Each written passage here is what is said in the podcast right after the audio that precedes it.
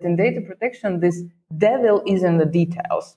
I think that for the supervisory authorities as well, to, it's very important to have this balanced uh, and common sense approach. Yeah, Katarina, I have a question. So earlier you were talking about the amount of responsibility that you have in your role as an organization, so as a supervisory authority representing people's protection of data, and then you are actually the leader of that organization. And not just that, you also have to represent Latvia on the European Data Protection Board. How do you sleep at night? Very peacefully. Are you ready to know what you don't know about Privacy Pros? Then you're in the right place. Welcome to the Privacy Pros Academy podcast by Kazient Privacy Experts, the podcast to launch, progress, and excel your career as a privacy pro. Hear about the latest news and developments in the world of privacy. Discover fascinating insights from leading global privacy professionals. And hear real stories and top tips from the people who've been where you want to get to. We're an official IAPP training partner. We've trained people in over 137 countries and counting. So, whether you're thinking about starting a career in data privacy, or you're an experienced professional this is the podcast for you.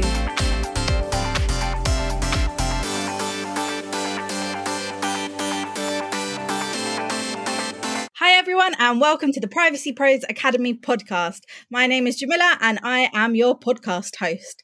With me today as my co host is Jamal Ahmed, Fellow of Information Privacy and CEO at Kazient Privacy Experts.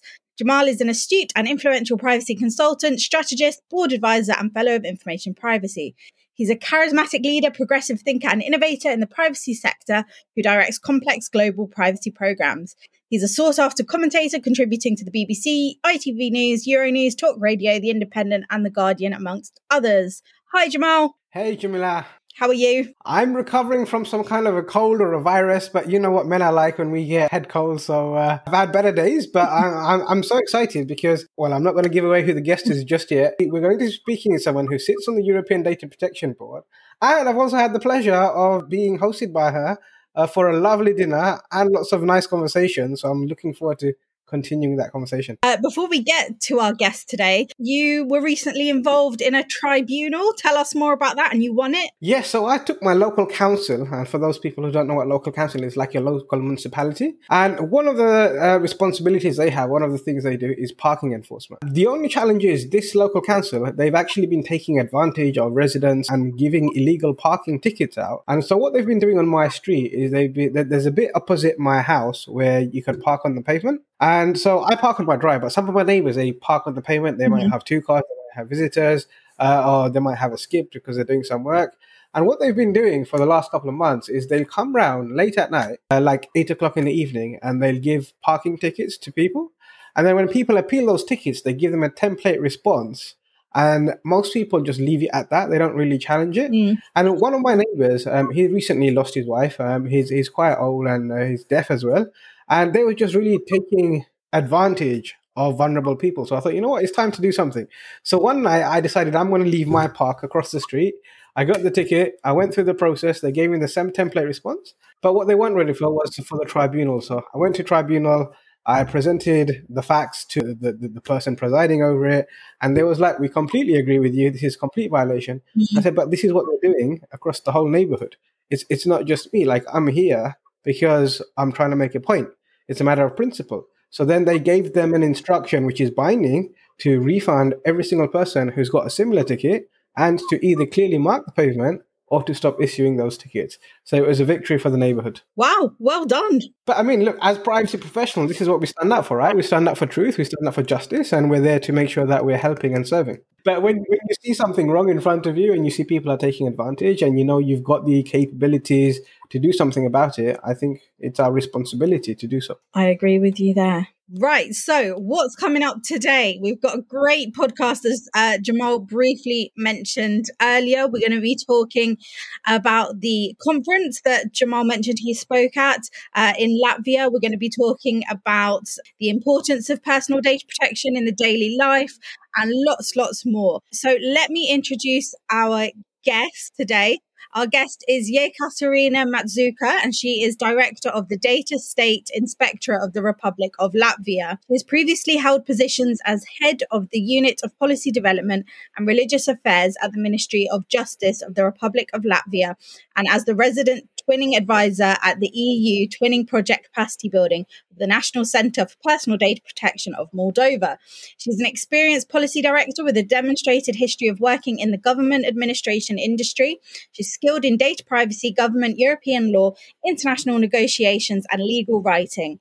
She's a strong business development professional with a master's degree focused in legal studies general from Latvijas University, I want to say. Did I say that right? Latvian University. Latvian University. well, welcome. Thank you so much for joining us today. Hello uh, for Jamila and Jamal, and for hello for everybody who is listening uh, to us now. Uh, so, as we always do on the podcast, we start off with an icebreaker question. So, would you rather spend a year on a spaceship or a year on a submarine? Oh, I, I, I, either spend a year on a spaceship and either spend a year on a submarine. I either spend a year on a lonely island in some Caribbean sea. Okay. So that would be very good. I like that. That's a better response. I think I'd prefer that as well. I think I'd I'd get too claustrophobic in a submarine or a spaceship. What about you, Jamal? Uh, it depends what I have access to on the submarine or the ship, really. I think I would get a bit seasick. Yeah. Uh, it might get a bit scary down there because, you know, when you go down to the depths of the sea, it gets quite dark as well, doesn't it? Mm. Uh, whereas in space, at least you'll have some stars around you and you'll see uh, the sun every now and then. So I think based on those two, I'll probably go for the spaceship. Interesting. Hmm, I'm, I'm, I'm going on uh, the island with you, Katerina. I've. Oh, then we will. There will be two of us, and we will have company, and it's good. right. So let's get into the data privacy questions. So my first question for you is: You're the director of the Data State Inspectorate of Latvia. Could you tell us a little bit more about your role and what kind of things that it involves? Yeah, as, as we know, in the European Union, we have a data protection regulation, like most famous words, I think letters, uh, GDPR, because many people know these four words. Not, all, not always they know what does that mean, yeah. but these two, four letters, uh, everybody knows. So GDPR prescribes that each uh, European Union country has their own supervisory authority.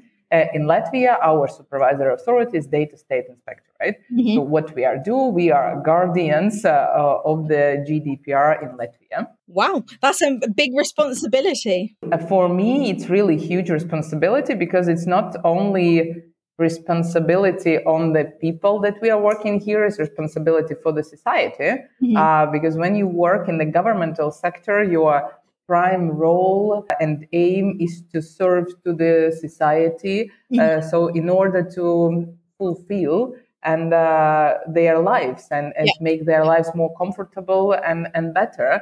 So that's why you have this uh, quite, um, I would say, hard role uh, as a data protection supervisor authority, mm-hmm. Uh, because from one side you have this duty uh, to protect privacy, but from other side, uh, as we see in the real world, you are not always that good person mm. because sometimes uh, people underestimate the role and value of the privacy, and they say like you are just giving us obstacles and and uh, not allow us to live uh, in a peace.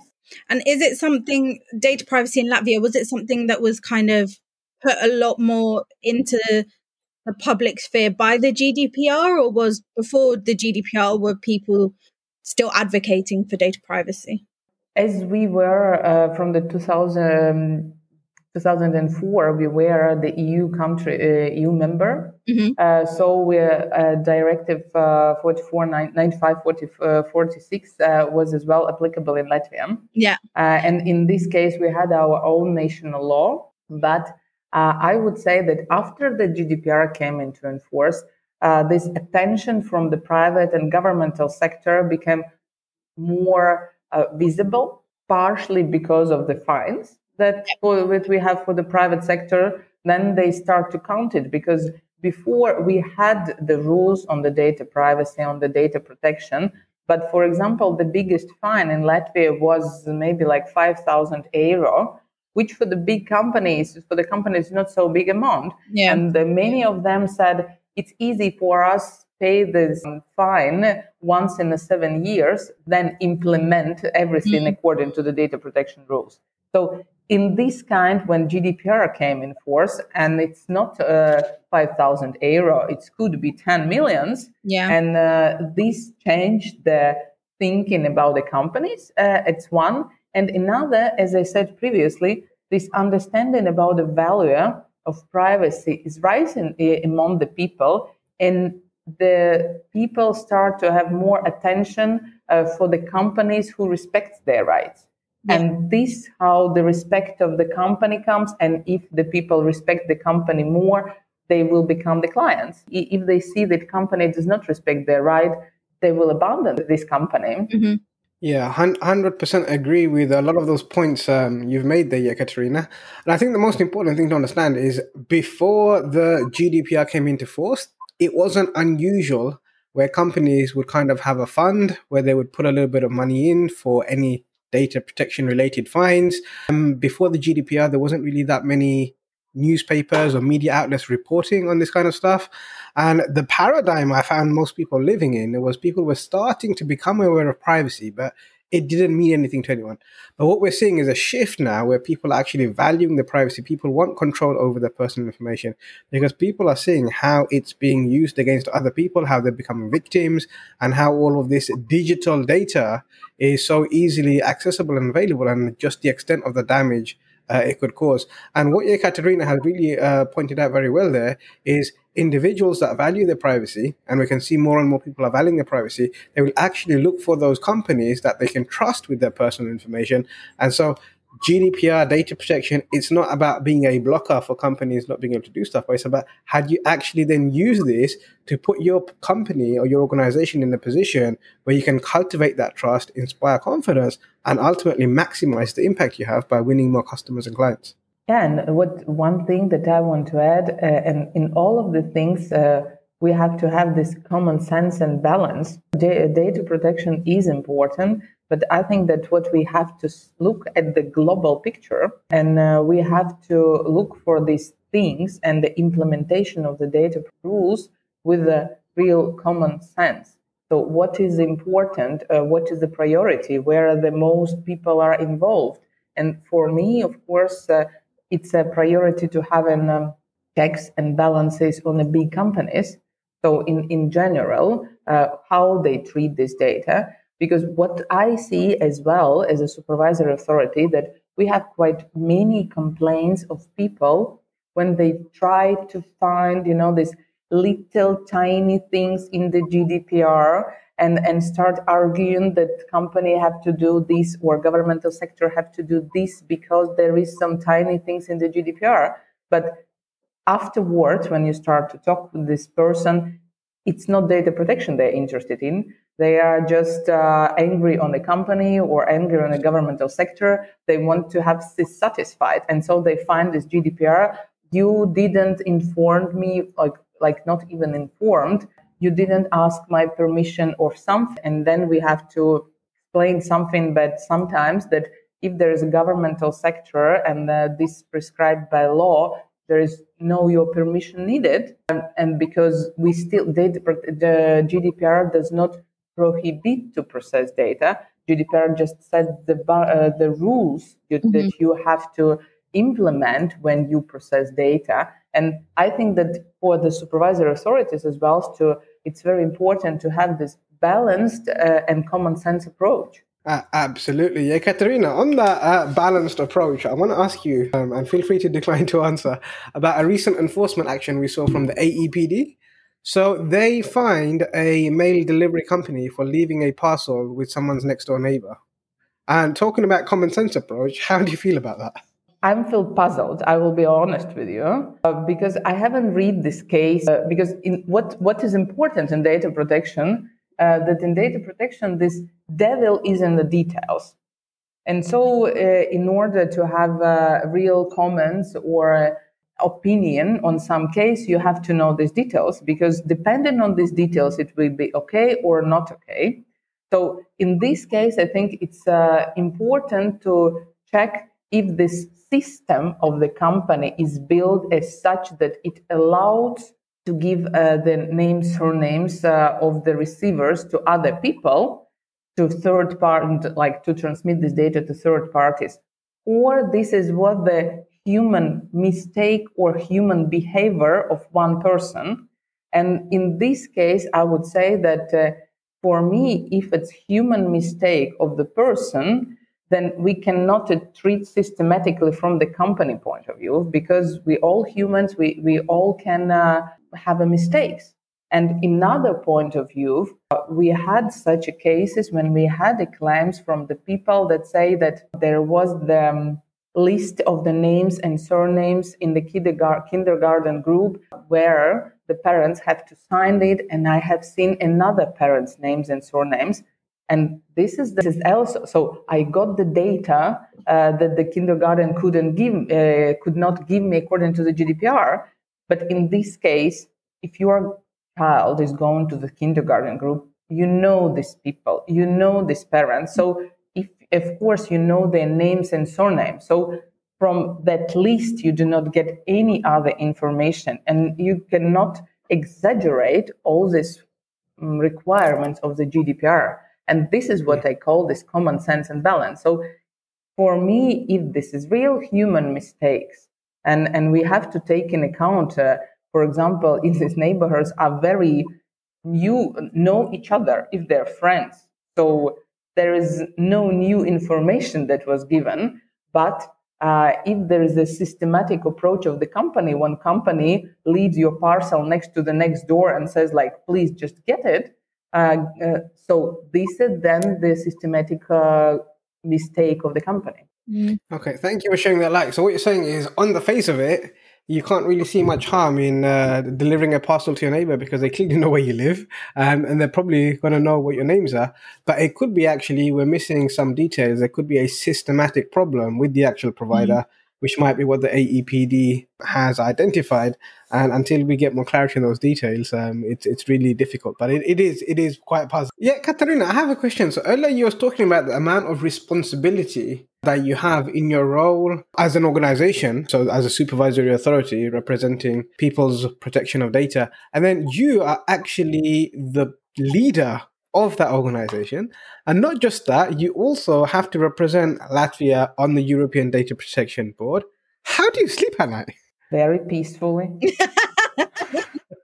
you know, like calm, peacefully. I, think it's uh, for me, it's already from the studies time, I can sleep everywhere, you know, uh, even when I'm standing, yeah, if it's needed.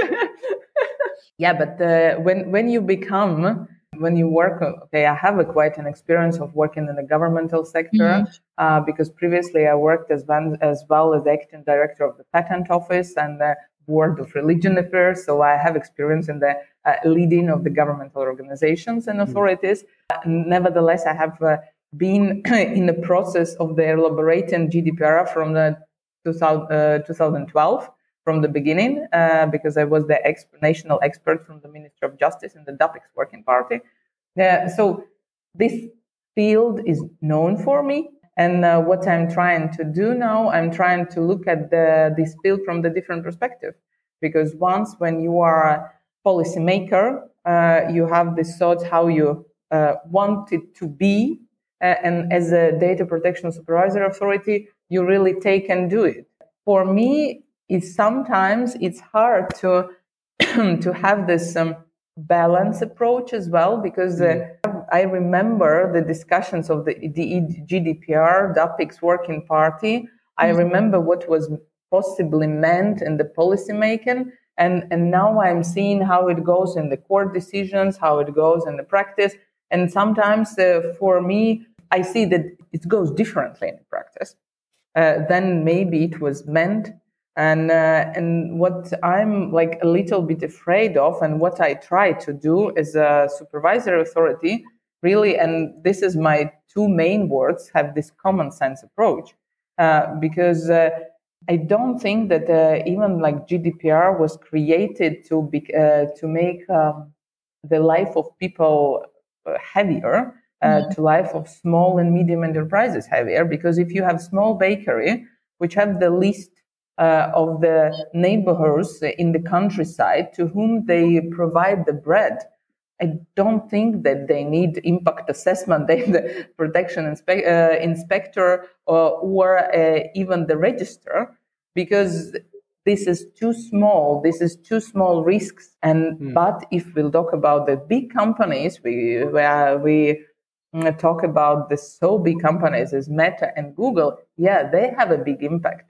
Yeah. And they have to be those who implement GDPR and to, they have to be those who show the examples to others. So for me, this is um, this is my, my as well main tasks to switch maybe this attention from the very small or from neighborhoods claims and discussions to bigger impact on the companies and um, that's what i'm trying to do. Sometimes it's hard. Uh, sometimes you feel very lonely because you're only one. Uh, sometimes uh, you want you, you try to do better but then there is like privacy also pros who says oh you're doing too too small things. You have to have fi- higher fines and then you have to be more tougher. From other side you have uh, companies and business who say oh your fines it's too high and we do not Which know how to survive. yes.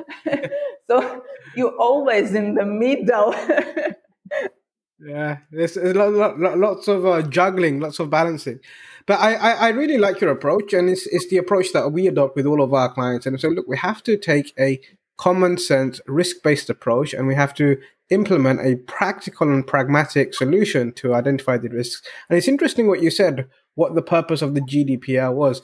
And the way I see it, Ekaterina, is the purpose of the GDPR was to help businesses to understand how to be responsible with people's personal information so people can trust them with it and therefore they're more happy to share that information with the business so we can see more businesses prospering so we can see more individuals getting the benefits from those businesses so we can have this economic development across the whole of the European Union. Yeah, I can fully agree with you. And for me as well, this main aim of the GDPR to protect these human rights and to make a business to process the data properly according mm. to the rules and uh, transparently. So I, as a person, know that you are honest to me, that you will not use my data against me, uh, mm. or you will not use my data in such a way to trick me or to influence my decisions not know me not knowing about yeah. this. So this was the, and I think in this case, data protection has a, a little bit bigger role because uh, from the data processing, personal data processing depends not only privacy as such, depends many other rights. It's uh, even to like big right of the democracy rights to vote, for example, in the parliament or municipal, municipal um, uh, elections because uh, when uh, my data is used like to profile me to give me better information that uh, in artificial intelligence things i would like so i get only this small amount of information it could change my opinion on something and i will go and i will vote for some things or some people for whom i would not be voting if my personal data would not be processing or my uh, attitude or some hate speeches. So all of these things, uh, it influences data processing, influences my other rights. And mm. this is the field, I think that that's why GDPR was uh, created. So that processing would be as such uh, that do not influence in a negative way my other rights, that I will still have this uh, free choice, free will, free understanding. that's very powerful. Even though you said it in such a nice, calm way, that is so powerful. The purpose of the GDPR is to make sure that when people are, or businesses and organizations are handling your data, they're not actually impacting and interfering on the other rights, which they could inadvertently do by misusing or abusing uh, the personal information by learning how you behave by profiling you, by trying to uh, use artificial intelligence to guess what might influence you to go a certain way or not. And we've seen that. We've seen that with Cambridge Analytica. uh, both in the US and here in the UK as well. So what you're saying has a massive impact on democracy and also on um, lots of other areas as well. So it's very powerful, actually. That's why I think that GDPR has to focus and supervisory authority has to focus on this bigger issue, bigger companies, and, and not maybe the quarrel between the two neighbors on the some web camera that was installed in the doorbell. Yeah, I, I agree with you. I, I, I, agree with you. Uh, maybe the Spanish uh, supervisory authorities are listening as well and can give us a bit more clarification on that. Do you think, and in, in uh, please feel free to decline to answer, but do you think some supervisory authorities, where they receive the fines, have ulterior motives? Mm, how did how I didn't really understand. So, for, so for example, in the UK, um, when the ICO goes and issues a fine against a company for violating data protection regulations, the Treasury will collect that fine. Whereas, let's say um, our friends in Spain, the AEPD, uh, they will actually collect the fines themselves, and we can see that they're one of the most aggressive supervisory authorities in Europe. Um, one has to ask the question: uh, Does the fact that they collect the fines compared to some of the other supervisors who don't have any influence on how aggressive they are? I don't think that it have to have influence because it would be uh, like unoff, uh, unhonest. Uh, it's, like because it, checkbook, yeah, it? it's you, you know it have to be not depending on on which budget this sum goes. Uh, you as me as a supervisor authority have to be uh, clear, have to be uh, trustful, and have to fulfill mm. the law. Like if even if we put the fine about the breach, this fine, the aim of this fine to show the company that you were mistaken, you haven't done this correctly, and now you have to do it correctly. And this is like compensation for the society because you breached the rights of the society. So it's not because I want to have a higher salaries. Yeah, it's it's it's it's a different reason. So I think that different countries choose their own path how to go with these fines. But uh, I don't, I really don't think that uh, this influence the actions uh, of the supervisory authority. What influence the actions of the supervisory authority is resources that is given from the country to, to supervisory authority. The bigger supervisory authority is, uh, the more power they have, the more resources they have to have some checks, to have um, investigations. So this is the criteria when we want why some uh, institutions are more active uh, in this finding. Because, uh, for example, our authority is very small authority. We have only 34 people, and we have to fulfill all the obligations uh, the same that a supervisory authority in Spain or in Italy or in France, which have uh, quite more people.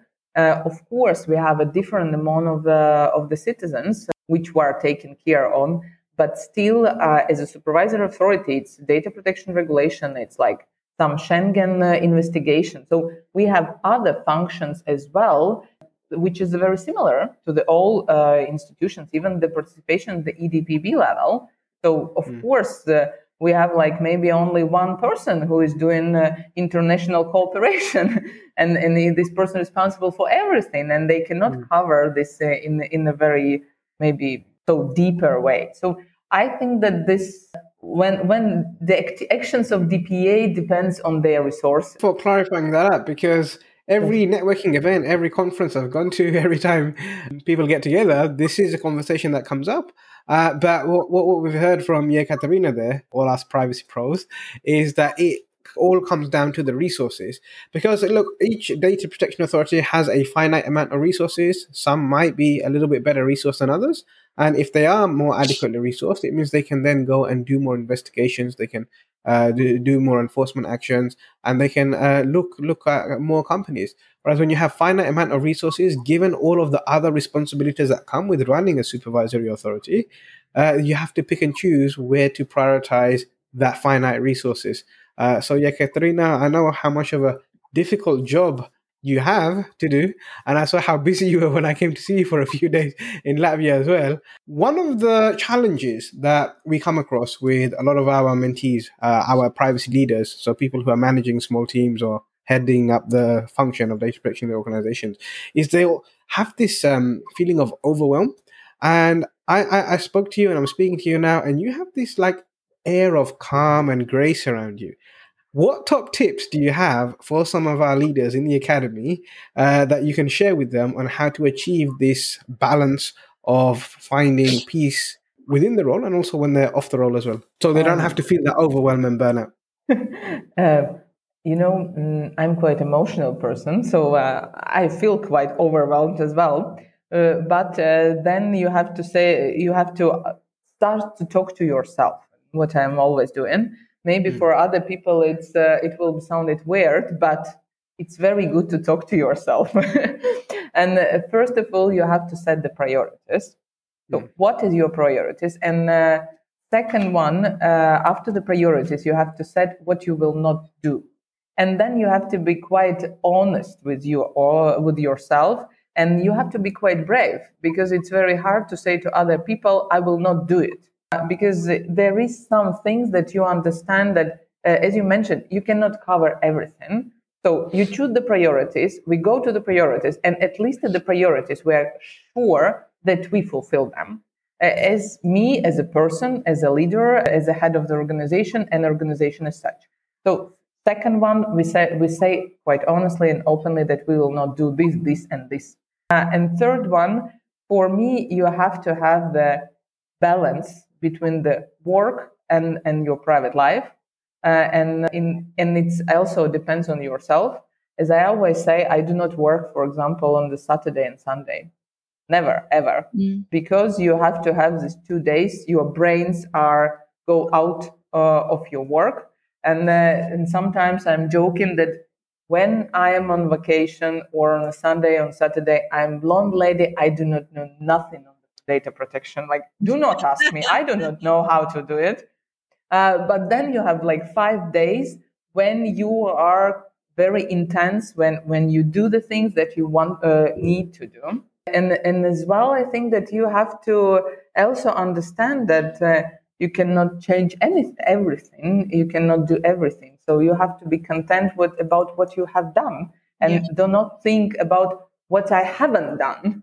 So switch this uh, focus from the negative to positive and, and be as well pleased uh, about what you have done and your team have done because uh, without your team you are also can you're nobody without your team Wow, those are some powerful tips. You should write a book on this. I'm sure uh, so, so, many people will be inspired to buy it. So, just to summarize, um, Jekaterina, what I've understood um, uh, and what I've learned actually from what you said is first of all is you have to talk to yourself. Um, and one of the things I encourage, and one of the things I actually do, but one of the things I, I get all my mentees in the accelerator program to do is to journal on a daily basis. And I find that is like a way of you talking to yourself, getting your thoughts out, focusing on how you're feeling, what went well, what could have been better, what did I learn today, and have that conversation with yourself. Um, the next thing you said is you have to get clear on your priorities. Like what is more important and what is most important and what is less important. And then once you understand what your priorities are, you have to have discipline by saying, these are the things I will not do. And the challenge with that is it's difficult to say no to your colleagues, it's difficult to say no to your peers, it's difficult to say no to others around you. But you have to get disciplined and you have to get good at saying, these are the things that I will not do or we will not do, and make that very clear and enforce your boundaries. And then you said, what we need to do is make sure that we are honest and brave. Right? Be be honest with yourself and also have that bravery and that courage to know that you're doing exactly what you need to do based on the priorities and based on how well you've understood yourself. And then you said, this is very important for me actually, is having that work life balance, right? And making sure that the weekends, weekends and the evenings are actually free because there is only so much your brain can process without it becoming inefficient or ineffective.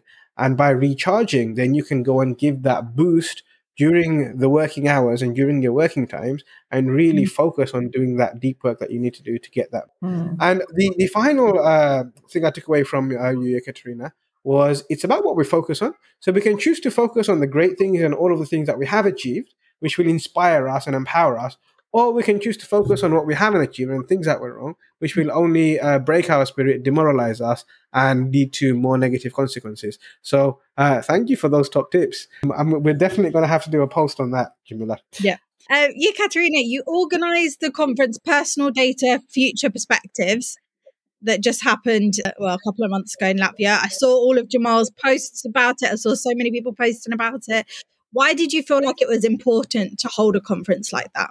If honestly, this is the second conference in in uh, such level and such way that we organized. 1st mm-hmm. was in last year when our authority had a 20 years anniversary. When we discussed what we want to do as we are 20 years old, what we want to do, what we want, how we can proceed in the future, yeah. Uh, we thought that it's in many cases it's very important to talk about things even not like to got maybe some answers or conversation and have a, a resolving of the problem, but talk about things on the future to understand difficult, uh, different opinions, uh, to have this dialogue between governmental, private, between privacy pros and between the businesses, between the scientific uh, things. Uh, talk about the, some new things that coming into our lives because technology is changing very fast. And we have some new things which are not covered maybe by law, or we do not know how to do, deal with them. So that's why we have this uh, conference, Personal Data Future Perspective, where we try to cover some topics which are quite new. Mm-hmm. And on which, for example, we know that we do not have some very straight answers, yes, no, but we want to talk about them because when you talk about this you get the opinions of other people. You you get the broader picture and then you can have this more policy more better policy approach on this. So that's why we have done two of them. Mm-hmm. and i hope in the future we will do uh, another ones as well. But uh, for the next year now we are thinking about it maybe we have like one year break because if something uh, goes uh, very uh, oftenly like people uh, get bored of this so maybe we will uh, last next year we think the switch off something maybe on the working groups small working groups for businesses discussing some uh, real practical problems with them but or maybe conference. Still no, we, we still are planning our working plan for the next year. I, I, I vote conference because I'll, I'll, tell you why. When you, when you do have an annual event, everyone will look forward to it, and everyone knows this is a nice chance for everyone to meet up. But push that aside, the conference that you guys you, you put together. The guests that you got, the topics that were discussed, and some of the conversations I was engaged in and I could hear happening in the networking area is fascinating. And what you managed to do was to tie the businesses, tie privacy professionals, bring the European Data Protection Supervisor, bring supervisory authorities, everyone on the same playing field. There was no judgment. Everyone was free to ask whatever question they wanted openly. And it was an opportunity to actually learn and hear the approach and say, aha, that makes sense. So I, I, I, would really encourage you to keep doing what you're doing. It was absolutely amazing. And even if you go and look at the YouTube videos, you can see how many people that couldn't attend the conference are actually benefiting from some of the speakers, from some of the panel sessions, and the discussions that you opened up the floor to were fascinating. Like I remember, I think our panel discussion was scheduled for about however long it was scheduled for, but it overran and there were still people uh, wanting to discuss and it was really really fascinating.